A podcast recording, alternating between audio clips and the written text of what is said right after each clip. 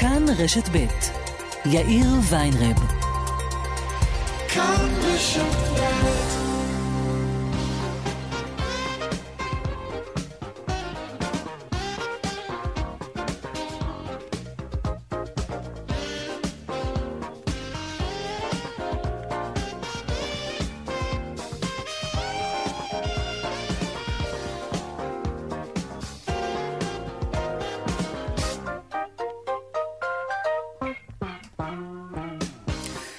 ארבע וארבע דקות ועוד חמישים שניות, כאן צבע הכסף ברשת ב', יום ראשון, שלום רב לכם, שבוע טוב, מועדים לשמחה.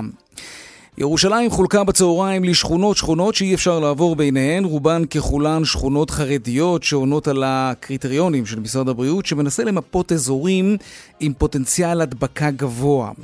אנשים רבים אה, חשים לא בנוח מהנראות של הסגרים האלה על מגזר ספציפי, וזה באמת נראה לא טוב. יש גם סגר על בני ברק, עיר חרדית, זה, זה גורם לתחושת אי נוחות. איך מסבירים לחרדים שזה לא משהו אישי נגדם? הכי טוב להגיד להם שזה רק לבינתיים, עוד יש להגיד, ושזה לטובתם, ושזה לטובת כולנו. איך נסביר עוד מעט לבני ה-60 פלוס שזה לא אישי נגדם, שכולם יכולים לצאת החוצה ורק הם לא? גם במקרה הזה נסביר שזה רק לבינתיים, ושזה לטובתם, ושזה לטובת כולנו כמובן. ואיך נסביר לאנשים חולים, שגם הם לא יכולים להשתחרר וכל האחרים כבר בחוץ. גם נגיד להם שזה לבינתיים, ונגיד גם שזה לטובת כולם. אבל איך נסביר עוד מעט, אנחנו מקווים, ללא מעט עובדים שנשלחו הביתה לפני חודש ומתים לחזור כבר לעבודה, שכרגע, למרות שהרוב חוזר לעבוד, הם צריכים להישאר בבית כי המשרה שלהם כבר לא כל כך קיימת. גם כן נסביר להם שאנחנו מקווים שזה רק לבינתיים, אבל אי אפשר יהיה להגיד להם במקרה הזה שזה לטובתם ולטובת כולנו. כן, יש כנראה דברים יותר גרועים מסגר על השכונה שאנחנו גרים בה. כאן צבע הכסף, מעכשיו עד חמש רונן פולק, העורך ליהי לאופר עם מפיקת צבע הכסף, טכנאית השידור קרן בר, הצוות בבאר שבע, אורית שולץ ושמעון דוקרקר. הדואל שלנו כסף כרוכית כאן, נקודה אורג, נקודה איי-אל, אפשר ליצור קשר גם בדף הפייסבוק שלנו, כאן ב', אני יאיר ויינרב. מיד מתחילים.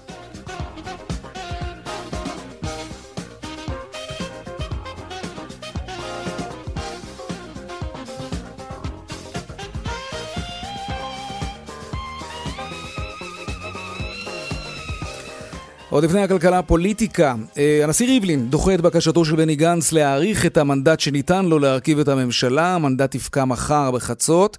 אז מה יהיה הלאה? שלום יואב קרקובסקי, ראש התחום הפוליטי שלנו באולפן בתל אביב. יאיר, אתה דיברת הרבה מאוד על הדברים שקורים אה, והם בינתיים. יש דבר כן. אחד שנשאר איתנו להרבה מאוד זמן, והוא כבר נמצא איתנו יותר משנה וחצי, וזה כן. המשבר הפוליטי, mm-hmm. שלא מתכנן לעזוב אותנו בתקופה הקרובה.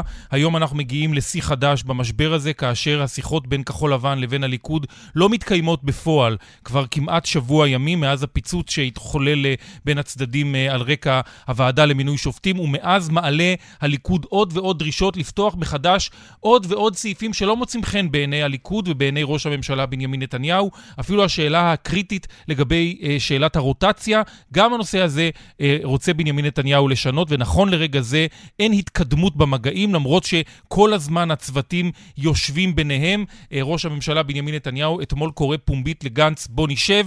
אה, אה, התגובה של כחול לבן הייתה, אנחנו לא נענה לתשובות, להזמנות בתקשורת. אלא למשא ומתן אמיתי. היה עוד משהו שקרה אתמול, יואב, נכון. ובני גנץ כתב במכתב שהוא חושב שזה עניין של uh, סגירות אחרונות ויש הסכם, אז uh, אתה מתאר כאן מציאות של תהום פעורה. אז זהו, שלא. אז uh, אתמול פונה בני גנץ לנשיא ואומר, אנחנו קרובים להסכם על, על הקמת ממשלת אחדות לאומית. היום, uh, בשיחת טלפון שעושה הנשיא מול ראש הממשלה בנימין נתניהו, נתניהו אומר לו, אנחנו ממש ממש לא קרובים לממשלת אחדות לאומית, והדבר הזה mm. בעצם הוא שפוער את הפער בין שני הצדדים, את התהום בין כחול לבן לבין הליכוד. כל אחד רואה את המציאות מעט אחרת, וגם המחלוקות הן בנושאים מגוונים, ולכן כרגע הנשיא נותן את, משיב בשלילה לבקשתו של גנץ, כן. לא מעריך לו את המנדט מצד אחד, אבל הוא גם לא מעביר את המנדט למי שיש לו 59 תומכים בכנסת,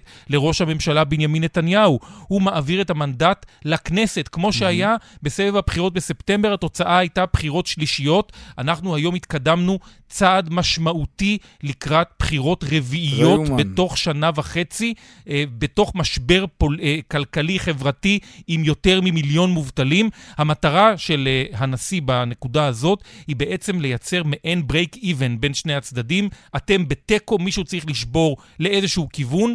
אתם מצד אחד, הוועדה המסדרת, כלומר השליטה בכנסת, בידי כחול לבן. מצד שני, אה, הליכוד לא מקבל את התמיכה. עכשיו הודעה משותפת מטעם ראשי מפלגות וסיעות הליכוד, ש"ס, יהדות התורה, ימינה וגשר, והם כותבים כך: mm-hmm. אנו ראשי הסיעות והמפלגות קוראים לך, נשיא המדינה ראובן רובי ריבלין, להעביר את המנדט לראש הממשלה בנימין נתניהו, שיש לו 59 ממליצים, בדיוק כפי שלאחר הבחירות הקודמות בספטמבר העברת את המנדט לידיו של בני גנץ, שהיו לו רק 54, mm-hmm. ובעצם המאבק הזה עוד לא נגמר. נגמר, אה, יכול מאוד להיות שזה אפילו יגיע לכדי וזאת הערכה שלי בלבד, לא שמעתי את זה עוד באף אחד מהצדדים, אבל אני לא פוסל, אפילו ערכאה משפטית כדי לנסות להעביר את המנדט לידי נתניהו. Mm-hmm. 59 זה כבר מאוד קרוב, ואולי אפילו מרחק נגיעה כדי להביא עריק או שניים, או אפילו לשכנע מישהו שיימנע בהצבעה. וכבר היו דברים מעולם. נכון, ומישהו שיכול שיימנע בהצבעה, יכול להביא לכדי ממשלה צרה של נתניהו, ממשלת ימין mm-hmm. שבה לא צריך לתת רוטציה. היום צריך לפתוח, היום זה כבר מאוחר מדי, אבל בני גנץ צריך לעשות חשבון נפש עם עצמו, למה הוא בחר להאמין דווקא לבנימין נתניהו, שהוא זה שיביא לו את אוקיי. הממשלה, okay. לעומת השותף שלו, יאיר לפיד, והשותף השני, משה בוגי יעלון, כן. שהזהירו אותו בדיוק מהתרחיש שאנחנו עדים לו עכשיו. יואב קרקובסקי, ראש התחום הפוליטי שלנו, תודה רבה. תודה רבה. על העדכון הפוליטי הזה. ב-12 בצהריים החל ההסגר על השכונות, רובן ככולן חרדיות בירושלים, במסגרת המאבק בקורונה. ורד פלמן, כתבתנו, שלום. כן, שלום. איך נראית העיר שחולקה לה כך בנסיבות האלה? זהו, שזה אני צריך לציין, יש הרבה מאוד uh, אי-בהירות גם לתושבים uh, כאן בירושלים, בכל הנוגע לשכונות, הייתה אי-בהירות עד שעה מאוחרת בבוקר, גם למקבלי ההחלטות, בעצם מי שצריך uh, ליישם את אותן החלטות, ואז בעצם הוציאו את ההודעות על השכונות. אז אנחנו נחזור על השכונות שבהן כרגע, לפי שעה, מונהגות ההגבלות, ויש אפשרות שגם זה ישתנה, תכף אנחנו נדבר על זה. אז השכונות המדוברות הן נווה יעקב בצפון מזרח ירושלים, כל אזור מאה שערים, גאולה, רוממה, מרכז העיר, נחלאות וגם חלק מרחביה. נחלאות וחלק מרחביה הן לא שכונות אה, חרדיות מובהקות. שכונת בית וגן, גבעת מרדכי, גם היא לא שכונה חרדית מובהקת. הר נוף בצפון מערב העיר, קריית משה והאזור. אה, ואני יכולה לומר לך שלא בדיוק בשעה 12 אה, המשטרה הציבה מחסומים בכל המקומות הללו ובכל הכניסות. זה היה, לקח זמן, כל ההיערכות הזאת אה, לקחה זמן מבחינת המשטרה. מדובר על כאלף שוטרים שמשתתפים במבצע הזה ועוד 200 חיילים שמסייעים להם, אבל ככל שעבר הזמן אנחנו ראינו יותר ויותר מחסומים. אנחנו מדברים על מאות חסימות ברחבי העיר. בהקשר של הגבלות התנועה בשכונות אה, הללו. לא ניתן לצאת למה שלא מוגדר על פי התקנות אה, צרכים, אה, צורך שמדובר על עבודה חיונית, אדם שצריך לצאת לעבודה, על טיפול רפואי, על קניית תרופות. אבל במשטרה גם אומרים שיש אפשרות לצאת, לדוגמה, בתוך הרובעים השונים בין השכונות כדי לקנות אה, אה, מצרכים. לדוגמה, תושבי הר נוף יכולים לצאת לגבעת שאול הסמוכה כדי לקנות שם אה, במרכולים, אה, והמשטרה בהחלט אה, תבדוק לאן אנשים רוצים לצאת. אבל כאמור, אין אישורים מיוחדים עדיין, אין אישורים שיצאו גם למקומות עבודה מיוחדים, אישורי עבודה חיוניים, ולכן גם קשה קצת יותר לאכוף את הדברים הללו. המשטרה מבקשת מהציבור כן להציג אסמכתאות לטיעונים שבגינם הם יוצאים אה, מאותה שכונה, mm-hmm. אבל כאמור אה, אין, איזושהי, אה, אין איזשהו מסמך ספציפי שהוציאה רשות החירום הלאומית. עוד אנחנו צריכים לומר שהמשטרה אומרת כי צירים מרכזיים כמו רחוב יפו יישארו פתוחים על אף שהם נכללים בהגבלות התנועה, כדי לאפשר מעבר של תחבורה ציבורית. חברת סיטיפס, שבעצם מפעילה את הרכבת הקלה בירושלים, הודיעה שהיא אמנם תעבור ברחוב יפו, אבל היא לא תאסור באותן mm-hmm. תחנות שכלולות okay. אה, אוקיי. בהגבלות, זאת אומרת אה, כיכר הדוידקה, העירייה וכולי. ורד פלמן, כתבתנו בירושלים, תודה רבה. תודה. טוב, אנחנו ממשיכים לדבר על החזרה לשגרה וממשיכים לקוות כמובן שזה יקרה מיד אחרי הפסח, אחרי מימונה, אה, לא באופן מלא כמובן, הדרגתי, אבל עד כמה הדרגתי ואיך זה יעבוד? ליאל קייזר, כתבתנו לענייני כלכלה, שלום. שלום, יאיר. האוצר מפרסם אמש תוכנית להתנעת המשק. נכון, יאיר, תוכנית אה, סדורה מאוד מפורטת, אה, שאמורה להיות אה, מוצגת הערב למטה לביטחון לאומי. נגיד, יש אה, לא מעט תוכניות כאלה על הפרק, תוכניות אה, יציאה. אה, כל אחד מהגופים אה, מציג איך זה נראה אה, בראות עיניו. במקרה הזה, נייר של משרד האוצר, של המועצה הלאומית לכלכלה, אה, של בנק ישראל ושל משרד הכלכלה, אה, שמבחינתם מדינת ישראל אמורה להתחיל לצאת מההסגר הכפוי שבו היא נמצאת ביום ראשון הבא, כלומר מיד לאחר הפסח. לפי המתווה הזה צריך קודם כל להחזיר לשגרה אה, את מקומות העבודה אה, שתורמים תרומה משמעותית לתוצר, כלומר הייטק, פיננסים, תעשייה אה, וכן הלאה, מגזרים שבהם גם ההידבקות נחשבת נמוכה יחסית. זה מצד אחד. מצד שני, את, את התחומים שתורמים תרומה משמעותית לתעסוקה, אלה שמעסיקים בהם כמה שיותר עובדים, תחומי המסחר והקמעונאות. שם הדברים קצת יותר מורכבים מבחינת uh, החשש להדבקה, אבל אומרים במשרדי האוצר והכלכלה צריך uh, לנקוט את כל הצעדים כדי שהמגזרים האלה יוכלו לחזור לפעילות. לפי המתווה הזה בעצם בעוד כשבועיים אנחנו רואים ביטול של החובה להביא עובדים חיוניים בלבד לפעילות. במקומות עבודה רגילים, מעלים את תפוקת העובדים ל-50 היום יש רק 15 פיזית, מתחילים להחזיר לפעילות את החינוך המיוחד והגנים, כעבור שבועיים אה, מעלים את אה, תפוקת המשק ל-85 אחוזים, פותחים את אה, מרכזי המסחר ואת הקניונים הפתוחים תחת מגבלות בריאותיות, וגם מחזירים ללימודים את כיתות א' וג', גם כן כמובן תחת מגבלות בריאותיות. אחרת הורים לא יוכלו לצאת לעבודה, כן. ממש ככה, וחודש לאחר הפסח מתיימרים לפחות באוצר להחזיר לפעילות מלאה את כל מקומות העבודה, כלומר 100 אחוזי הגעה פיזית של העובדים. זה בכפוף לכך שיהיו עובדים מגילאים מסוימים, אלה שנמצאים בחשש חשש בריאותי גבוה יותר להידבקות uh, ולתחלואה קשה, uh, שהם ייאלצו להישאר בבית בגלל המגבלות הבריאותיות. אלה פחות או יותר הקווים הכלליים המנחים את משרדי האוצר והכלכלה בתוכנית היציאה שלהם. ליאל, תודה, את נשארת איתנו כמובן. לירן חוג'אינוב, כתבנו לענייני חינוך, מצטרף אלינו. שלום. שלום, שלום. חג שמח, מודים לשמחה. ליאל הזכירה את החזרה ההדרגתית לשגרה במערכת החינוך, תחילה החינוך המיוחד כמובן, הגנים, ואז עד כיתה ג' לדעתי. מה זה אומר לגבי חטיבות הביניים והתיכונים? כי יש איזשהו דיבור כזה ברקע, אני מודה, בעיקר ברשתות החברתיות, שיכול מאוד להיות שהתיכונים למשל כבר לא יחזרו לבתי הספר בשנת הלימודים הנוכחית. זה נכון? זה, על זה חושבים? אז רגע, בוא נגיד קודם כל, כל מה שליאל הזכירה זה הרצון של משרד האוצר. כן. זה לא אומר שזה מה שיקרה בפועל. כמו שאנחנו. יודעים, כשמשרד האוצר רוצה משהו, ליאל, נכון? בדרך כלל הוא מקבל. תראה, אני חושבת שבדרך כלל זו מילה יפה, עד, אה, כל זה נכון עד לקורונה. אנחנו רואים מאז שהמשבר הזה פרץ, כן. אה, בסך הכל שמי שמכתיב את הטון רוב הזמן הוא משרד הבריאות, כשבסוף טוב, מי שמקבל ברור. את ההחלטה כן. אה, די לבדו הוא ראש הממשלה.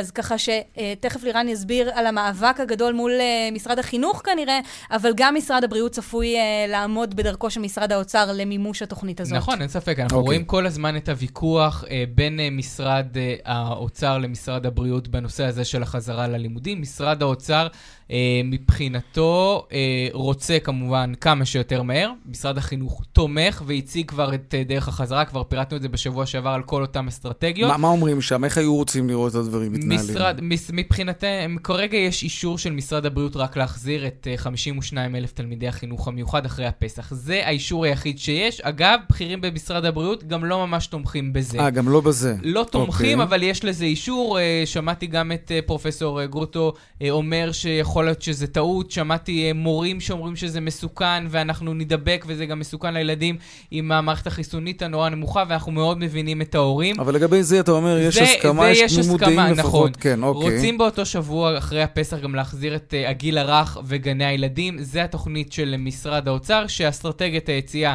של משרד החינוך מהבחינה הזאת זה uh, ימים uh, חופפים, כלומר יום כן, יום לא, mm-hmm. קבוצות קטנות עד 4 שעות בלבד, ב- ביתר הזמן למידה מרחוק. כנ"ל גם לאלף uh, עד uh, ג'. אחר כך uh, כיתות uh, גבוהות יותר, uh, ד', ה' וו', זה ייקח רק אחר כך עוד שבועיים, ורק אחר כך אה, להחזיר כמובן אה, את אה, שאר מוסדות החינוך. הזכרת את התיכונים ושאלת.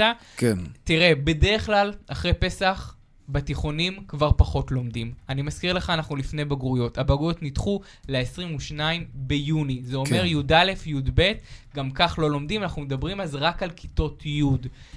Um, אין ספק שהם צריכים uh, להשלים את החומר, להגיד לך שהם uh, באמת uh, יבואו לתשעה ימים שהם אחר כך צריכים אחר כך להשלים ביולי, אם זה יקרה, אני לא יודע עד כמה זה נכון וזה יקרה. בעיקר מתעסקים בתיכונים כרגע. בבגרויות אנחנו עוד מאוד uh, רחוקים מזה, גם אני שומע שכבר uh, מדברים על uh, החופש הגדול. אגב, באותה תוכנית משרד uh, האוצר מבחינתו uh, רמז ואמר שצריך גם לקחת בחשבון מה יהיה עם החופש הגדול. יש uh, ועדה מייעצת למל"ל, אנשים שהם כלכלנים, uh, ולא יותר, לא אנשי חינוך, או אנשי הם כלכלנים, אוקיי? הם כן. אמרו, צריך לבטל את החופש הגדול. הם לא שמעו על ארגוני המורים, הם לא שמעו. אה, על משרד החינוך, הם אומרים צריך לבטל את החופש הגדול. שר החינוך פרץ בא מבחינתו כבר היום ומבהיר, אני נגד הרעיון הזה, הוא לא רעיון נכון. יכול להיות שצריך למשוך את יולי, אבל אוגוסט צריך להיות בלי ספק חופש, אה, וחופש אה, גדול ומלא, צריך גם לתת את ההפוגה אה, לתלמידים, את זה אנחנו מבינים. אבל שוב, אנחנו מאוד מאוד רחוקים מזה. כרגע mm-hmm. אין אפילו תאריך ומישהו שיכול לבוא ולהגיד מתי חוזרים ללימודים. על זה יש ויכוחים, יש גם היום, אגב, דיון במל"ל. אז בוודאי גם לא הזה. באיזה אופן חוזרים ללימודים. ערן חוג'ינו, כתבי לענייני חינוך, יאללה קייזר, כתבתם לענייני כלכלה, תודה רבה לך בשלב הזה. אנחנו עוד מעט נראיין גם את הכלכלנית הראשית באוצר, שירה גרינברג, אבל בינתיים, ארגון בעצמי מפרסם מסמך שהכין ליום, ליום שאחרי קורונה. והמסמך הזה גם הוגש למשרדי הממשלה. שלום אה, נירה צימלס. נכון. כן, מנכ"לית ארגון בעצמי, שפועל... טובים. צהריים טובים גם לך. הארגון שלכם פועל לצמצום פערי העוני באמצעות תעסוקה. בסופה של מגפה, בסופה של הסערה הזאת, אתם אה, צופים על פי המסמך שלכם, שקראתי אותו היום, 7% אבטלה במשק, שזה כמובן לא רצוי, אבל כבר רצו מספרים הרבה יותר גבוהים, אז אפשר להיות שבעי רצון או, ש... או שלא? אה, לא, ממש לא. אה, זה אחוזי אבטלה גבוהים מאוד, שהאוכלוסיות העיקריות שתיפגענה מזה זה האוכלוסיות החלשות ואוכלוסיית הנשים. אה, אנחנו מאמינים שאחוז כזה גבוה של אבטלה מוציא החוצה מדיר מתעסוקה קודם כל את האוכלוסיות החלשות, מעוטות ההזדמנויות, פריפריה חברתית וגיאוגרפית, ואת הנשים רגע, בואי ננסה רגע להבין למה בעצם. על אילו תפקידים, על אילו מקצועות אנחנו מדברים, שלכאורה, לפי מה שאנחנו מבינים ממך, כבר לא יהיה בהם צורך, וננסה להבין למה אתם חוזים שזה מה שיקרה. אני מאמינה, עוד פעם, ב... כרגע מדברים על מעל מיליון אנשים שהוצאו לחל"ת. Mm-hmm. הערכה אומרת שכ-20% מתוכם בעצם יהפכו להיות מפוטרים.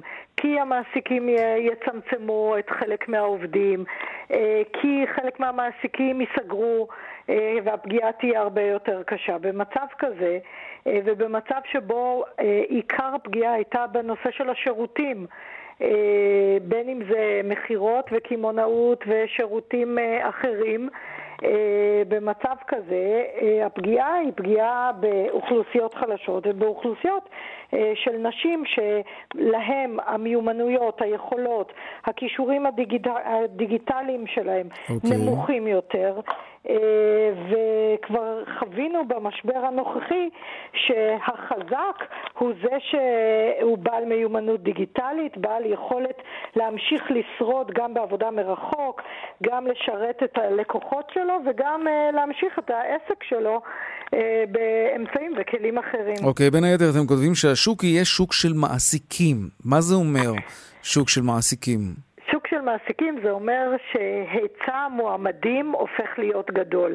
אנחנו בשנים האחרונות היינו בשוק מועמדים mm-hmm. אה, באבטלה של 3.4 אה, כמעט אה, המעסיקים התקשו למצוא מועמדים, ומועמדים מתאימים לפי הצרכים שלהם, ולכן הם אה, בחלק מהזמן התפשרו, בחלק מהזמן הם הכשירו את האנשים כדי שיהיו מתאימים.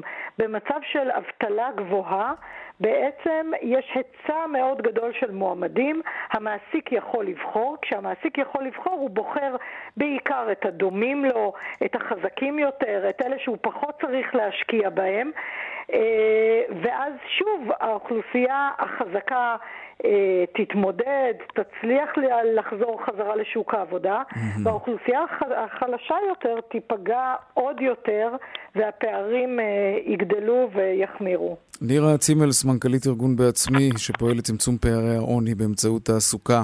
תודה רבה על הניתוח וההסבר הזה. תודה רבה. תודה. שלום, שירה גרינברג, הכלכלנית הראשית במשרד האוצר. שלום רב.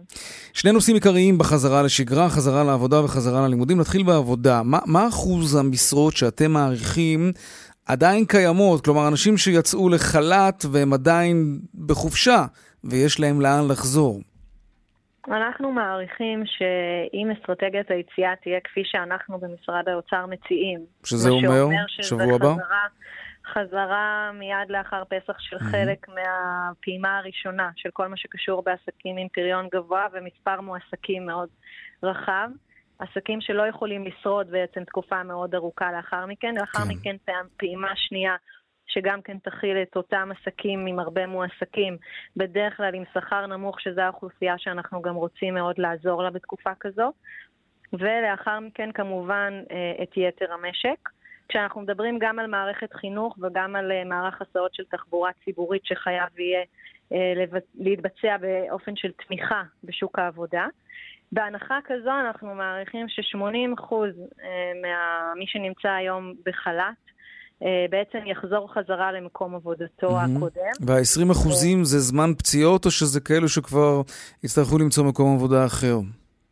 ה-20 אחוזים זה א', בהחלט זמן פציעות. ככל שאנחנו נקדים ונרחיב את המעגל שיחזור, אנחנו חושבים שנראה פחות, אבל מהערכה שלנו ומהבנת המציאות, אני חושבת שאנחנו, זה יהיה מספר די ריאלי להניח ש-20% יצטרכו למצוא מקום עבודה אחר, וזה ייקח זמן, כי גם המשק, בעצם יש ירידה של ביקושים במשק בגלל פעולות הרגולטוריות שמבצעת גם הממשלה שלנו, אבל גם הממשלות בעולם כולו, ולכן הביקושים העולמיים ירדו, וזה דבר שישפיע על המשק שלנו. גם ללא כי אנחנו משק מוטה ייצוא כמובן, כן. אמ, ארגון בעצמי, אני לא יודע אם שמעת את הרעיון הקודם, מעריך שאחוז האבטלה לאורך זמן, מיד אחרי קורונה, יעמוד על 7 אחוזים. זאת גם הערכה שלכם? ההערכה שלנו שהמספר יהיה קצת יותר גבוה מכך, mm-hmm. וזה מה שאמרתי על ה-20 אחוז. כן. אנחנו מעריכים שנהיה באזור ה-10 אחוזי אבטלה, זה יכול להיות 9, זה יכול להיות 12, אה, תלוי בקצב של החזרה המהירה וכולי, והפעימות, כפי שאמרתי. אבל הסדר גודל שלנו הוא קצת יותר ממה שהם צפו. אני לא שמעתי את הרעיון הקודם, אבל אלו המספרים שלנו. אוקיי. Okay. יהיה צפוי להיות מה שנקרא מס עידוד צמיחה על כלל העובדים במשק, כפי שכבר היה בעבר בתקופות קשות? יעלו מיסים כדי לסגור... תראו, אנחנו בימים אלו אה, במספר דברים. דבר אחד זה התוכנית הכלכלית, שהיא תוכנית שמדברת עד סוף אפריל. כלומר, עד הרגע שאנחנו רק מתחילים, כפי שאמרנו, את הפעימה ואת החזרה, ואנחנו עוסקים בימים אלו גם על הנושא של אה, מענק לעסקים, להשאיר את הראש מעל המים. כל המענים שנתנו גם בפן של הביטחון הסוציאלי אה, לכל הפרטים. גם שיפרנו מאוד את המודלים הללו לאוכלוסיית העצמאים, בעלי השליטה וכולי. יש לנו אה, עוד הרבה דברים שאנחנו כמובן מוודאים כרגע שכל התוכניות שעשינו יוצאות. זה השלב הראשון. השלב הבא, אנחנו נדון בכל מה שקשור באמת בחזרה לעבודה שאנחנו דנים בימים אלו. פרסמנו אתמול את אה, מודל היציאה שלנו, אנחנו כן. היום, יש דיונים במל"ל. אנחנו עוסקים בדברים האלו, וכמובן שאנחנו גם כן אה, מדברים על היום שאחרי ומה אנחנו, המשק צריך, אבל uh, אני מציעה שפשוט נחכה, קודם כל צריך לראות, הכל צריך להיות בהלימה לאסטרטגיית היציאה, מכיוון שכשאין ביקושים, אז גם uh, הזרמה של כספים ודברים היא לא מועילה במקרה שאין ביקושים. נכון. זה כלים מסוג אחד אם אין ביקושים, זה כלים מסוג אחר כשכבר משחררים את המשק, יש יציאה בעצם מתהליך ההסגר, יש- ואז סוג הכלים השני יכול להיות רלוונטי. כן, יש מדינות שכדי לעודד ביקושים, אה, נדמה לי שגם ארה"ב עשתה את זה בחלק מהמדינות, אה, חילקו כסף, מה שנקרא כסף הליקופטר, לציבור הרחב, כדי שייקח את הכסף ו- ויתניע, יתחיל לגשת למגזר נכון, העסקי. אז זה זה- אבל קורה כן. כשהשוק פתוח, ואז האנשים יכולים ללכת לקנות, אז אכן עם הכסף הזה ניתן לייצר פעילות בכלכלה. במצב הנוכחי, שבו אנשים מקבלים כסף, אבל אין להם אפשרות לקנות מלבד מזון. כי הם לא יכולים לצאת מהבית, מאוד אני מדבר על שלב יותר מאוחר, אוקיי. בדיוק, ולכן אמרתי קודם שכשיהיה אפשר לצאת, ולכן הכל תלוי ביציאה מהסגר, כן. אז יתחילו ביקושים, ואז גם הכספים שאנחנו נתנו עכשיו, אנחנו מעריכים שחלקם ייצרו ביקושים בכלכלה, וגם נשים דגש הרבה יותר גדול על כספים שייצרו ביקושים בעתיד, ועידוד צמיחה במשק וכולי. תגידי, לכן וה- כל כך חשובה אסטרטגיית היציאה אוקיי, עכשיו. אבל לגבי הטלת מיסים על הציבור, כדי, הרי צפויה צמיחה של אפס, אפשר להניח, בשנת 2020, לא? צפויה צמיחה שלילית. שלילית. לא של אפס, כן. שלילית. כן, שלילית. אז, אה, אז זה די ברור ש, ש, שתהיה משמעותית, העלאת כן. מיסים, נכון? אז כל סוגיית המשמעות, תהיה לנו צמיחה שלילית ויהיה גירעון אה, גבוה. חלק מהגירעון אה, יצטרך בעצם להיות נידון במה מקורות המימון שלו לאחר מכן, בשלב הרבה יותר עתידי וכולי. מה, אני לא מדברים על זה כבר עכשיו? אתה, בהמשך. אני מניח שכבר דיברו על האפשרות הזאת של להעלות מיסים בגלל המשבר הזה. תראה, בשלב הזה עכשיו של הסגר אנחנו לא מדברים על העלאת מיסים, אלא להפך. אנחנו דוחים תשלומים, אנחנו מקלים על החובות של הציבור כדי לעזור להם לעבור את התקופה. לאחר שנדע בדיוק מה אסטרטגיית היציאה, מתי עסקים יוכלו לפעול, כמה ביקושים יהיו להם, כמה זמן הם יוכלו לעבוד, נוכל לדון ברבדים הנוספים של המקורות לגירעון הזה, וגם מה צעדי תומכי הצמיחה הנוספים שאנחנו עושים, וכל החבילות הללו יובאו בפניכם בצורה כבר לאחר חשיבה ולאחר הבנה של מה הכלים הנכונים באותה נקודה. אוקיי, אז ופחות או יותר שאלה מאותה משפחה, המדינה היא המעסיק הגדול ביותר במשק, האם להערכתך ידונו גם באפשרות של הפחתת שכר במגזר הציבורי? אז אנחנו נדון בכלל הנושאים, לרבות גם מה קורה עם המגזר הציבורי. אמ, ויש נושאים רבים שאפשר אה, לדון באמת באיך המגזר הציבורי אה, גם כן אה, עושה צעדי סולידריות למגזר פרטי שיימצא במצוקה גדולה יותר. מהמם. ובוודאי אנחנו דנים בנושאים, ו... ולכשיהיו דברים קונקרטיים, אנחנו כמובן... דנים כבר עכשיו בנושא של הפחתת שכר? אנחנו לא דנים כרגע בצעד אה, כזה או אחר שאני אגיד, אנחנו באופן כללי אה, חושבים שבהמשך, כמובן שגם המגזר הציבורי אה, צריך יהיה לתת בפן של סולידריות כלפי מהמם. מגזר העסקי, בסוף המגזר הציבורי חי בפן של הוצאה תקציבית מהכספים שמגיעים מהמגזר הפרטי. המגזר הפרטי יהיה במצב, כמו שהסברתי, של ירידת ביקושים, כן. יהיה במצב שהשכר ירד בחברות, של פיטורים, כמו שאמרנו, 20% כנראה לא יחזרו ויהיו מפוטרים. גם המגזר הציבורי יצטרך להיות סולידרי כאן למגזר הפרטי. ולא מן הנמנע שיהיו התאמות שכר ברוח הסולידריות הזאת. שירה גרינברג, הכלכלנית הראשית במשרד האוצר, תודה רבה לך על השיחה הזאת. תודה רבה לכם. ארגון Start-Up Nation Central השיק אה, את מה שנקרא CoronaTech. פורטל תוכן אה, בנושא הקורונה, שמרכז את כל הפתרונות הטכנולוגיים הישראליים למכה הזאת, לקורונה. שלום ג'רמי קלצ'קין, סמנכ"ל פיתוח עסקי ב-SNC. שלום. שלום. מה, שלום. מה למשל נחשב פתרון טכנולוגי לקורונה? אה, יש הרבה סוגים של פתרונות טכנולוגיות, זה לא רק אה, תרופתי, זה יכול להיות גם אה, טכנולוגיות אה, יותר קונבנציונליות שמשתמשים בהן ב...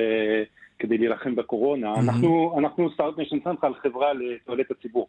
אנחנו פועלים לקידום התעשיית ההייטק הישראלית, ואנחנו מחברים את העולם אה, עם, ה, עם החדשנות בישראל, וביחד עם הארגון בשם L.I.L, שזה מיזם אה, מכון החדשנות, וויקס, הגענו למסקנה שצריך אתר, אתר אינטרנט שמתכלל את כל האינפורמציות אה, בצורה רוחבית ומעמיקה, וזה ככה שהכרנו בוא... נכון את קורונטק אורג אייל. אז בוא ניגש, בוא ניגש לדוגמאות, כי כ, mm-hmm. כאמירות, ככותרות זה נשמע mm-hmm. נהדר ואפילו מלהיב, וכן, וה, והמוח הישראלי ייצר לנו פטנטים ו, ו, ונשיב מלחמה שערה נגד הקורונה. אבל מה למשל, אם, אם תוכל לתת לנו כמה דוגמאות לפתרונות כאלה שכבר נמצאים אצלכם בפורטל, או בכלל פתרונות טכנולוגיים אחרים שאתה יודע שעמלים עליהם בימים האלה כדי להיאבק במכה האדירה הזאת שניחתה עלינו כך פתאום? הפתרונות זה רק, זה רק חלק קטן, אני אתן לך כמה דוגמאות, כן. אבל יש גם אה, בצד הצד השני של המטבע, זה אתגרים.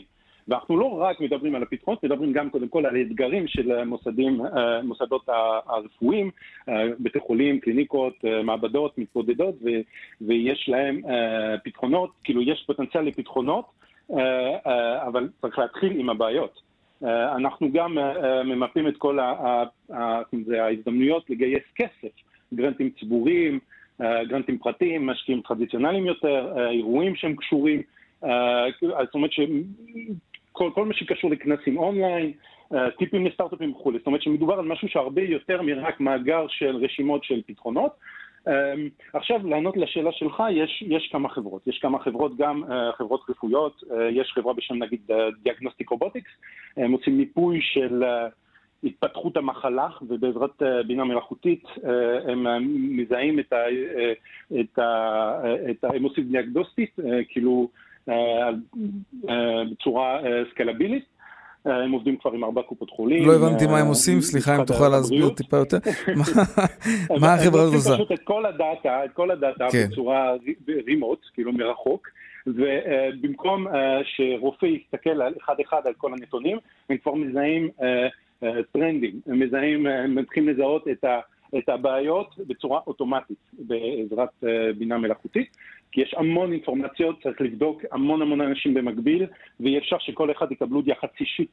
Uh, כמו שצריך. זה, זה משהו שיכול למשל לזהות uh, התפרצות של מגפה בשלבים ההתחלתיים שלה. על בסיס הנתונים שיש להם, כן, זה, זה אחד מהדברים ש, שיכולים לעזור איתם. Uh, זה, זה, זה חברות שמתעסקות ספציפית, ב, ב, שוב, שהן כבר בהתחלה mm-hmm. חברות uh, בתחום הרפואה. נגיד בדיקות, אה, בדיקות מהירות, בדיקה שיודעת להגיד מיד אם אתה נשא של הנגיף או לא. זה, זה, זו טכנולוגיה בעצם, נכון? זו טכנולוגיה, אבל אנחנו, אנחנו היום מתעניינים ב, לא בתכופות או ב, הייתי אומר, ב, אה, בחיסונים, בדברים שהם דורשים תהליכים יותר ארוכים, אנחנו מתעניינים במה שתוך כמה כן. ימים, תוך כמה שבועות אפשר להרים ולעזור uh, בצורה מאוד מאוד סקלבילית. יש חברות בתחום ה... הפרייבסי, זאת אומרת שהיום יש חברה בשם דואליטי, הם עושים, הם מפתחים פתרון בתחום אבטחת מידע, כדי לדאוג שכשאתה משדר דרך, הד... דרך האפליקציות הממשלתיות, כן. אתה צריך לדאוג על זה שהנתונים שלך לא ילכו במקומות שאתה לא צפויים. אז, אז היום יש טכנולוגיות שעוזרות בזה, זה לא ספציפית רפואי, אבל זה יכול לעזור. יש uh, חברה בשם בריזומטר, יש כתבה באתר uh, של קורונטק.org.il אליהם, בריזומטר הם עושים מיפוי של איכות האוויר, והם בנו uh, מנגנון שיש קורלציה בין, uh, עם, עם, עם חיזור, עם, איך אומרים את זה, בין, ה, בין ההשפעה של המחלה עם האיכות האוויר, ומסבירים את זה גם בכתבה. אז זאת אומרת שיש המון המון סוגים של טכנולוגיות, מעבר, הייתי אומר, לדברים שבאמת קשורים למסכות או לבדיקות כן. וכולי. אוקיי. יש לנו 200 חברות באתר. שאיכשהו עוזרות בתקופות הקורונה, וגם שוב, הרבה יותר מעבר לרק רשימות של חברות. כן, אה, ג'רמי. ג'רמי קלצ'קין, סמנכ"ל פיתוח אה, עסקי ב-SNC, תודה רבה. המון תודה. עכשיו אה, נשארים בעולם הטכנולוגיה. זום הייתה חברה שלא הרבה הכירו אותה קודם, ואין מה להגיד, משבר קורונה הפך אותה למה שהיא. כולם משתמשים בה עכשיו, למשל בתי ספר משתמשים כדי ללמד מרחוק, מקומות עבודה עושים ישיבות ושיחות ועידה. שלום גיא עמיעד, מומחה לחדשנות ומנכ"ל אין סוף, שלום לך. שלום יאיר. אוקיי, החסרונות של זום, שעוד מעט נרחיב עליהם, גרמו ללא מעט אנשים וארגונים, וזה היה די מפתיע לקרוא, אה, לעבור להשתמש בפלטפורמות של גיימינג, כמו פורטנייט. במקום זום. מה, מה יש ב Fortnite נגיד, או, או פלטפורמות אחרות של gaming, שאין בזום למשל? אה, יש אה, סביבה הרבה יותר מעניינת והרבה יותר אה, מאתגרת, במיוחד חבר'ה צעירים שצריכים להעביר שעות שלמות בלימודים מול מסך שפחות מעניין אותם, בצורה הזאת. אוקיי, אז, אז במקום לראות את המרצה ומאחוריו איזשהו אה, לוח בפריים מאוד מאוד לא מוצלח כן, במיוחד. לא, לא מחמיא, כן. כן, אז מה, מה האלטרנטיבה? כלומר, אם נגיד אותו מרצה היה אומר, אתם יודעים מה חברים, אני רואה שאתם לא מרוכזים, כנסו כולם לפורטנייט. מה... כן, אז, אז, אז, אז יש לנו דוגמה מהחיים, לא, ב, לא בתיאוריה, אה, שקרתה בסן דייגו, דווקא משחק אחר שנקרא אלף לייף, אוקיי. שקורה גם כן בסביבה אפוקליפטית, אתה יודע, זה מאוד מתאים ל... גם, נכון. לדברים שבחוץ. כן. אה, ומורה למתמטיקה בשם אה, צ'ארלס קיידר, החליט שהוא לא יכול יותר ללמד את התלמידים בצורה רגילה, הם פשוט איבדו קשב. הוא ניצל את המשחק הזה, השיקו לא מזמן, ועשה שיעור שלם שהוא השתמש בשילוב בין מציאות virtual reality, מציאות וירטואלית, לבין השיעור במתמטיקה, ופשוט הוא צייר על הסביבה של המשחק. כל מי שנכנס למשחק באותה זמן, או לחלופין, הוא העלה אחרי את הסרטון הזה לרשת, ראה שיעור שעסק במקרה בזוויות. בסביבה שהיא לחלוטין לא נראית כמו אה, אה, כיתה או חדר או משרד או אה, בית, וזה עשה את זה הרבה יותר מעניין. הנה, אני, אני עכשיו, תוך כדי שאתה מדבר, אני מסתכל על הסרטון הזה ששלחת לי קודם. ביוטיוב. בעצם כן. רואים ידיים, שהן גרפיקה, זה לא הידיים שלו, אבל, אבל, נכון. אבל בעצם הן זזות בהתאם לתנועות ידיים שלו, אני מניח, נכון. כן? והוא הוא, הוא בוחר כאן איזשהו טוש כזה, ואז נכון. הוא... הוא יוצר לעצמו חלון מזכוכית, והוא הוא פשוט החלון, כותב. החלון הוא חלק מהתפאורה של המשחק. אה, אוקיי. הוא פשוט כותב, הוא השתמש בדבר הזה. עכשיו תחשוב מה זה אומר לילד בכיתה ז'-ח', שזו הכיתה אליה, אליה הוא כיוון. כן. אה, שהוא פשוט במקום שהכי בוער לו באותו רגע, הכי מציק לו, הכי רוצה לראות משהו, שזה נכון. משחק חדש שיצא החוצה, המורה שלו מסביר לדברים האלה, ודרך אגב רבע שעה מרתקת. הוא הסביר מבוא לזוויות. כן, אני רואה, הוא. מצייר זוויות כהות, זוויות חדות.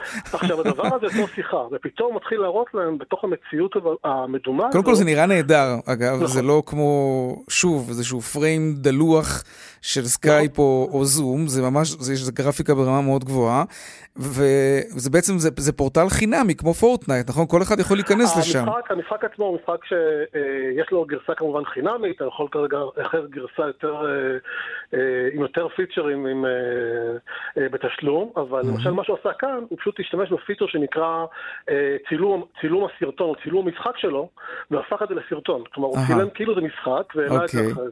אז הוא הכניס את כל התלמידים בעצם פנימה, לתוך... נכון, אה, נכון. כן, זה, זה די מדהים האמת, כלומר, זה, זה, עכשיו- זה מאוד ציורי ומאוד גרפי. מאוד ציורית. אמרת, אמרת פורטנייט, אז למשל כרגע בפורטנייט יש רגע פרויקט שהוא בכלל פרויקט אה, בשילוב בין גיאולוגי לארכיטקטוני, כן. שרוצים ליצור במודלים של המשחק, שהם מודלים כאלה, מין אה, קוביות כאלה, מהמם. את כדור הארץ, בסקייל כמעט אחד, כלומר באחד לאחד. עכשיו, ככה אתה מלמד אה, חבר'ה צעירים, אה, הרבה מאוד מושגים, מדעיים, מתמטיים, אה, יכולת של עבודה משותפת, שיוצא מה, מהקונבנציות הרגילות של איך מלמדים דברים. מהמם. עכשיו, שתכלס, זה מה שעושים בבית ספר טוב, בשיעור טוב, אתה מחבר נושאים, נושאים שכביכול הם לא מעניינים למציאות שבחוץ, אתה מראה להם מה אנחנו עושים בחוץ. עכשיו, המקום הזה שבו אתה יכול באמת להשתמש במציאות מדומה, הוא מתאים הרבה יותר מעבר למקומות של אה, בתי ספר. ברור, זה, זה, המקומות זה שהיום- ממש חנוך לנער על פי דרכו, כן. עכשיו, תחשוב גם צעד קדימה, אנחנו עדיין, אה, השיחה האחת הקודמות הייתה לגבי יציאה, היציאה מהסגר, יש עדיין הרבה מאוד עסקים והרבה מאוד פעילויות שעדיין תקועים בעולם אה, פיזי, ויש להם פעילות בחוץ שהם לא יכולים להגיע אליה, והאם הם יכולים להשתמש במציאות מדומה. אה, אמצעים שהם לא, דרך אגב, הם לא, לא יקרים, והיום אפשר באמת אה, ברמה של, זה כמו משחק, זה ברמה שאתה יכול להגיע לפלטפורמות די, אה, די נגישות, ולייצר הדמיות להרבה מאוד דברים, כדי להתחיל לעבוד כבר היום, גם אם אתה לא יכול לצאת החוצה ולהגיע לשטח באחד לאחד. אז כבר היום כבר עושים את זה. אה, יש כמה חברות בתחום הזה, ממייקרוסופט, דרך אה, חברת Dassault Systèmes, שהן אה, הרבה אחרות, שהן פשוט משתמשות במציאות וירטואלית, א', לדמות הרבה מאוד סימולציות, יכולת לשתף עבודה בין, אה, בין צוותים במקומות אחרים בעולם. תחשוב, היום כמו זום, מחוברים לכל מקום, מכל מקום, הרבה מאוד כן. אנשים שונים שבה כבר צריכים לטוס, ולייצר כרגע את, ה, את ה... נקרא לזה, את הפרויקט הבא, אבל שקורה כולו וירטואלית, משתמש בחוקים פיזיים על מציאות אה, מדומה. מעניין. מעניין, עכשיו, כן. אגב, דרך אגב, ראיתי, ראיתי משהו עוד פעם בעולם של סימולציה וכאלה, אז באוניברסיטה בפינלנד לפני כמה ימים העלו עכשיו אה, אה, סימולציה איך מתפשט אה, רסיסים של אה, וירוס, של איתוש לצורך העניין, במבנה. אה, כדי לדמות האם אפשר להחזיר חזרה אה, פעילות נגיד במשרדים או בסופרמרקטים שבנויים כמו במסדרונות כאלה, mm-hmm. איילים כאלה, כן. הם עשו הדמיה כזאת יחד עם כל הסטודנטים באופן וירטואלי לחלוטין, והראו איך למשל שמיזוג אוויר משפיע על תפוצת הרסיסים של ה... עכשיו הדברים האלה הם נורא נורא קריטיים היום, במיוחד שאתה רוצה גם ליצור, אה, לא, לא לעצור, אלא להמשיך ליצור, וגם לחשוב רגע צעד קדימה, רגע, כן, הדבר ברור. הבא שלי בטוח, הוא לא בטוח, האם אני יכול לעבוד שם? נכון. אז כל המציאות הווירטואלית היא חלק בלתי, נפרד. מהעבודה היום. גיא עמיעד, מומחה לחדשנות ומנכ"ל אינסוף, תודה רבה. תודה, יאיר. דיווחי תנועה, חג שמח.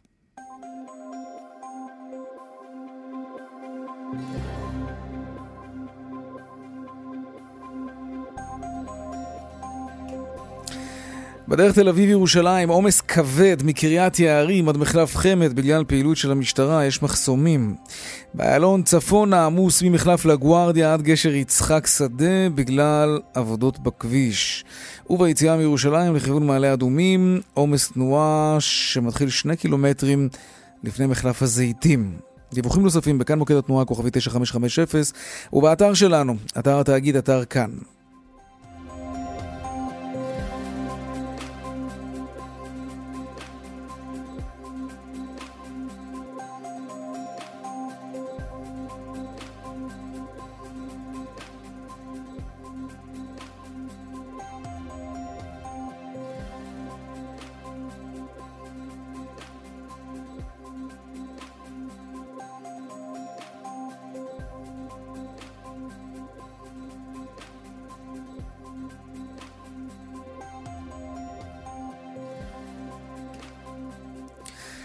14 דקות וחצי לפני השעה 5, במועצה האזורית רמת נגב אמ, אין חולי קורונה, ככה הם לפחות טוענים, ולכן הם דורשים שבשטחי המועצה אה, הכל יחזור לשגרה. שלום ערן דורון, ראש מועצת רמת נגב. שלום, אחר צהריים טובים. כמה תושבים יש אצלך במועצה? אה, תושבי המועצה הם 8,000 תושבים, לא כולל בסיסי צבא, אה, אסירים, אבל אין תושבים קורונה... כ-8,000. אין קורונה בכלל? לא, אין קורונה בכלל, והיום יש לנו בסך הכל שני מבודדים. אה, אנחנו אה, הצלחנו והקפדנו באמת אה, איך עשיתם את זה? על כל ההנחיות, ואנשים נהגו באחריות, וגם קצת מזל תמיד טוב. היישובים שלנו כן. קטנים, זה 15 יישובים, בממוצע יישוב הוא לא יותר מכמה עשרות או מאות בודדות של תושבים, ולכן גם קל לבצע את אותה פעולת מניעה. אוקיי, וכשהסגר הזה לפחות כרגע, חל גם עליכם. אז מה זה אומר, שאנשים לא נוסעים למקומות העבודה שלהם? שמקומות העבודה נמצאים בתוך שטח המועצה? אז תראה, מי שהוא מוגדר כעובד חיוני, אז אין לו שום בעיה, כי הוא מוגדר כעובד חיוני, כן, גם ברור. אם בתוך הטווח של ה-15% או של ה-30%, כן. חלק גדול מהתושבים שלנו הם אה, חקלאים, ולכן הם, אה, הם ממשיכים. אבל האפיון המיוחד של אה, מועצות אזוריות, ואני לא המועצה האזורית היחידה שפועלת כך, זאת אומרת שהמאפיינים האלה דומים, אה, זה באמת הבידוד והריחוק והקוטן. וזאת אומרת שלמשל ביישובים שבהם מערכת הגנים היא אוטונומית, זאת אומרת שלא מגיעים אנשים מבחוץ לעבוד במערכת, והאנשים במה, בתוך היישוב הם בריאים, אז תאורטית אין סיבה, לא, אין סיבה למנוע את החזרת אותה אה, קבוצה לפעילות. אה, ויש עוד, כל מיני, ויש עוד דוגמאות כמו, כמו הדוגמה הזאתי, ואני בדיוק עכשיו פה בקו השני בדיון עם משרד החינוך, ואנחנו מנסים באמת להסביר להם את המאפיינים המאוד מאוד ייחודיים שיש במועצות אזוריות, שיאפשרו את הלימודים, כן. הדרגתית, כן. גם של מערכת החינוך, אבל לא רק, גם של. אז למי פניתם? אז פניתם למשרד החינוך כדי שיאפשרו את הלימודים, כי אין אצלכם קורונה ובתי הספר. משרד הפנים, משרד הבריאות, משרד ראש הממשלה. אה, קיבלתם תשובה כבר ממישהו? אני חייב לציין בצער שאני בתחושה לא טובה מתחילת האירוע הזה ועד עכשיו, שלמרות שיש איזשהו שינוי, שחלק גדול מהאירוע הזה מבוצע מעל הראש של ראשי רשויות, אם זה קשור להיעדר היעדר, לתת את מיקום האנשים שחלו, כדי שבאמת הרשות תפעל, ולו רק כדי לדעת איך פעם מפנים, שלא ליצור הדבקה.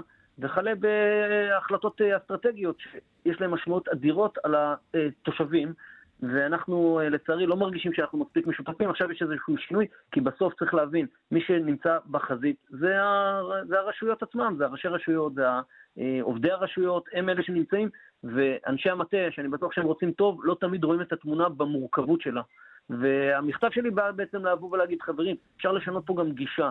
יש פה, אה, מדינת ישראל היא, אה. היא קטנה בגודל, אבל עדיין היא מאוד מאוד שונה ב, אה, ב, ב, במגוון... במרחבים שלה שלה גם, כן. יש מרחבים כאלה ולכן, וכאלה, כן. כן. תושבים שגרים בערבה תיכונה, או בשער הנגב, או ברמת הגולן, או ברמת הנגב, יכולים במידה ומקפידים על ההנחיות, וכמובן בתיאום מלא עם גורמי הבריאות, להתחיל לחזור בצורה הדרגתית לשגרה. זה דבר שהוא אה, סביר, הוא מידתי.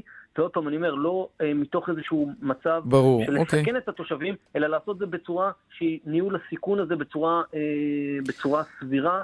אה, בצורה טוב, סבירה. אם, ו- אם תקבל תשובה. חיובית, אנחנו נשמח כמובן בצבע הכסף לדעת על זה ראשונים, שישנה מועצה שחוזרת לשגרה. הלוואי. קודם כל אני מאחל לכם שתמשיכו עם אפס חולים, והדבר השני שאני מאחל לכם שתוכלו לחזור לשגרה. תודה רבה. אם זה יימשך ככה. ערן דורון, ראש מועצת רמת נגב, תודה רבה.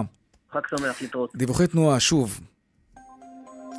בדרך תל אביב-ירושלים עומס כבד מקריית יערים עד מחלף חמד בגלל פעילות של המשטרה ובאיילון צפון העמוס ממחלף לגוארדיה עד גשר יצחק שדה בגלל עבודות בכביש. דיווחים נוספים בכאן מוקד התנועה כוכבי 9550 ובאתר התאגיד, אתר כאן. עכשיו נדבר על uh, מסכות, כי uh, מהיום יש חובה לעטות מסכה במרחב הציבורי. שלום דוד פפו, יושב ראש הסתדרות הרוקחים. ערב טוב, יאיר. גלשתי היום באתר זאפ כדי לראות uh, מחירים של מסכות, uh, ויש כל מיני מחירים. יש, יש מסכות שעולות uh, מ-280 שקלים למסכת N95 דרך מסכה קשיחה ומסכה אופנתית בעשרות שקלים, ויש כמובן את הזולות והפשוטות יותר. בואו ננסה לעשות קצת סדר. מסכה פשוטה כזאת, הכחולה או הירוקה, אלה שגם מחלקים במקומות העבודה, כן. כמה מסכה כזאת צריכה לעלות, והאם לדעתך היא בכלל יעילה? א', למסכה הזאת קוראים מסכה כירורגית. כן. היא, היא יעילה מכיוון שכך אה, קבע משרד הבריאות, אז לכן אה, היא יעילה. אה, לגבי מחירים, אה, שוב, המוצר מגיע מעשרות יבואנים, שומרים זריזים שקפצו על העגלה ועשו יבוא. מהכירי את השטח, המחירים אמורים לנוע בין שלוש וחצי לחמישה שקלים פר מסכה. אוקיי, אני- חייב להגיד לך שנתקלתי במחירים הרבה יותר גבוהים מזה. אה, אה, שוב, יש פה קצת אולי ניצול של המצב, וזה מאוד מצער. ללא ספק, ללא ספק. אבל אפשר להשיג את זה כן. באמת בחמישה שקלים למסכה? אפילו פחות? בהחלט, בהחלט, בהחלט, אוקיי, בהחלט. המסכות הבאות שאנשים קוראים להן מסכות פילטר, אבל זה לא פילטר, זה למעשה נשם. כן. שהתפקיד שלו לאוורר את המסכה, למנוע היווצרות של, של אה, רטיבות מהבל הפה. שוב, ואנשים נוקטים בכל מיני קודים ותקנים N95 ו-KN95. המסכות האלה, שוב, זה תלוי ביבוא, ביבואן. איך נדע. שמסכה עם פילטר? אם תוכל לנקוב, בלי לעשות פרסומת כמובן, אם יש לך קשר לאחד המותגים, אז אל תציין אותו, אבל בגדול, אתה יודע, גם במותג- בספורט למשל, כולם יודעים מה טוב ומה פחות טוב, אבל אה, מסכות, מישהו רוצה קצת מעבר למסכה הכירורגית, רוצה מסכה עם נשם כזה, עם פילטר כזה. מה- מה קונים? כן. לעני- לעניות דעתי המסכה עם הנשם, אה, קודם כל מבחינת מחירים, מהמם. בין 30 ל-50 שקל. לא יותר תלוי. מזה? אוקיי. נכון. וזה באמת אה, יעיל לדעתי- יותר? מ- לא, לדעתי מיותר לחלוטין, מה עוד שנוצר הרושם שזאת מסכה רב פעמי לשימוש חוזר. וזה ו- לא? וזה לא. זאת אומרת, היא לא חד פעמית כמו המסכות הכירורגיות הפשוטות, אבל uh, זאת מסכה שבהחלט פעם ביום יש להחליף אותה. ולכן uh, יש פה, מדובר פה בהשקעה רצינית. אלא אם כן אנשים מזלזלים בהנחיות, ואז uh, המסכה היא ללא תועלת. מהמם. יש איזשהו תו תקן שאפשר להסתכל על האריזה ולהבין שזה- שזאת מסכה רצינית ולא סתם איזה לא, דאווין לא. כזה? תראה, יאיר, אה, כל הנושא של המסכות, מעבר למסכות הכירורגיות, עד לפני חודשיים היה תחום בלעדי של צבעים וטייחים ואנשים כן. שמרססים, אנחנו אפילו לא הכרנו את התחום הזה, לא היינו בו בכלל. וכשפרצה לה המגפה, אז פתאום אה, התחילה דרישה היסטרית, ואז נאלצנו ללמוד. עכשיו, תוך כדי אנחנו גם uh, התפתחו שיטות לבדיקה, כלומר להדליק uh, מצית או גפרור, לנשוף דרך המסכה, לראות אם היא מקבע אותה או לא. נראה לי שזה הכל קצת uh, סיפורי בדים. המסכה הפשוטה הכירורגית בהחלט מספקת. Mm-hmm. מי שרוצה ללכת עם משהו קצת יותר מסיבי, שיערב לו, אבל הוא צריך להבין שלא מדובר במשהו שיחזיק לו מעמד מספר ימים, אלא בכל מקרה הוא צריך להחליף פעם. אבל אולי נקודתית היא, היא, היא בטוחה יותר. כלומר, אם נאמר אתה עומד ליד חולה קורונה, מה יגן עליך יותר טוב כשאתה נושם לידו? קודם כל, אני לא עומד ליד, אני עומד שני מטר. Mm-hmm, נכון. א'. אבל אתה יודע איך זה, החיים. כן, נקלטת לסיטואציה. טוב. כן, אז... ועוד מעט חוזרים לשגרה, יהיו יותר אנשים ברחובות, אנשים כן ילכו עם מסכות, ובתור, בסופר, איכשהו. אה, מה, מה יגן עליך יותר ברגע האמת, מה שנקרא? ברגע האמת שום דבר לא יגן עליי יותר, ולכן אנשים לא? נדבקים, ואני אומר לך, כבעל... גם עם מסכה, באמת?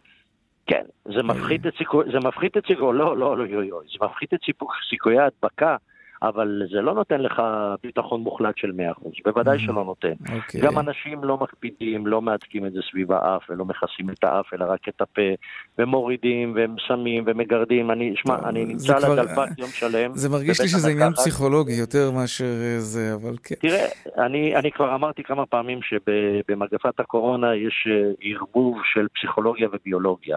וזה נותן סלט יפה. כן, לגמרי, וגם כלכלה לא מעט. לסיום, אני רוצה לשאול אותך, בכל זאת, המסכת N95, שכל העולם מדבר עליה, איך. משיגים כן. כזו, איך יודעים שזה הדבר המקורי וכמה היא אמורה לעלות? כמו שאמרתי, בלי שום בעיה, אני יכול לומר לך בשם בתי המרקחת הפרטיים, שיש לנו מלאי של מסכות תקן N95, מסכות כירורגיות, אלכוג'לים, מודדי חום לייזר למצח, you name it. אוקיי, כמה עולה מסכה N95? אמרתי, בין 30 ל-50 שקל, 아, אוקיי, תלוי, יש יבואנים שונים. כן, כן. מאה אחוז, אה, דוד פפו, יושב ראש הסתדרות הרוקחים, תודה רבה לך. תודה, יאיר. חג שמח ושנהיה בריאים כולם. מועדים לשמחה, תודה. מועדים לשמחה. עכשיו לעדכון משוקי הכספים.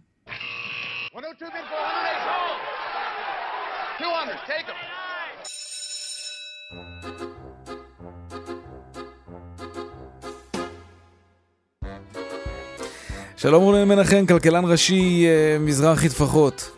שלום יאיר. כן, מה, מה, מה קורה היום? היום בסימן אה, חיובי, פתחה שבוע חלקי עם יום קצר ובאווירה חיובית עם אה, רוח גבית משוקי חו"ל. גם היום מדע תל אביב נפט וגז, כמו שאומרים, נתן גז שלושה אחוזים ותשע עשיריות לשוויו. במיוחד מניית אנרג'יאן, שהחברה הודיעה על העלאה של האומדן לכמות הגז במאגר כריש צפון. עוד בעלת היום מדד אה, ביומט שעלה ב-4% ושתי עשיריות, שכאן בעלתה מנהלת פלוריסטם שקפתה 67% לאחר שהחברה הודיעה על שיפור נשימתי אצל ארבעה משישה חולים אה, ישראלים בקורונה שעוקבים אה, אחריהם כבר בשבוע האחרון. בסך הכל מדד תל אביב 125 עלה היום אחוז אחד ושש עשיריות, וחשוב לציין שאף לא מדד אחד ירד היום, גם לא בשוק האג"ח. ובשוק המטח נסיים כרגיל איתו, שער השקל נקבע עוד ביום שלישי בשבוע שעבר עקב החג, ועומד על שלושה שקלים, שישים אגורות וארבע עשיריות לדולר אחד. תודה רבה, ערב טוב גם לך וחג שמח, עונה מנחם כלכלן ראשי מזרחי טפחות. מוזיקה. כן. לא? אה, טוב, גם זאת מוזיקה, זאת מוזיקה הכי טובה שיש, שעות שלנו. ספיירו ג'ירה.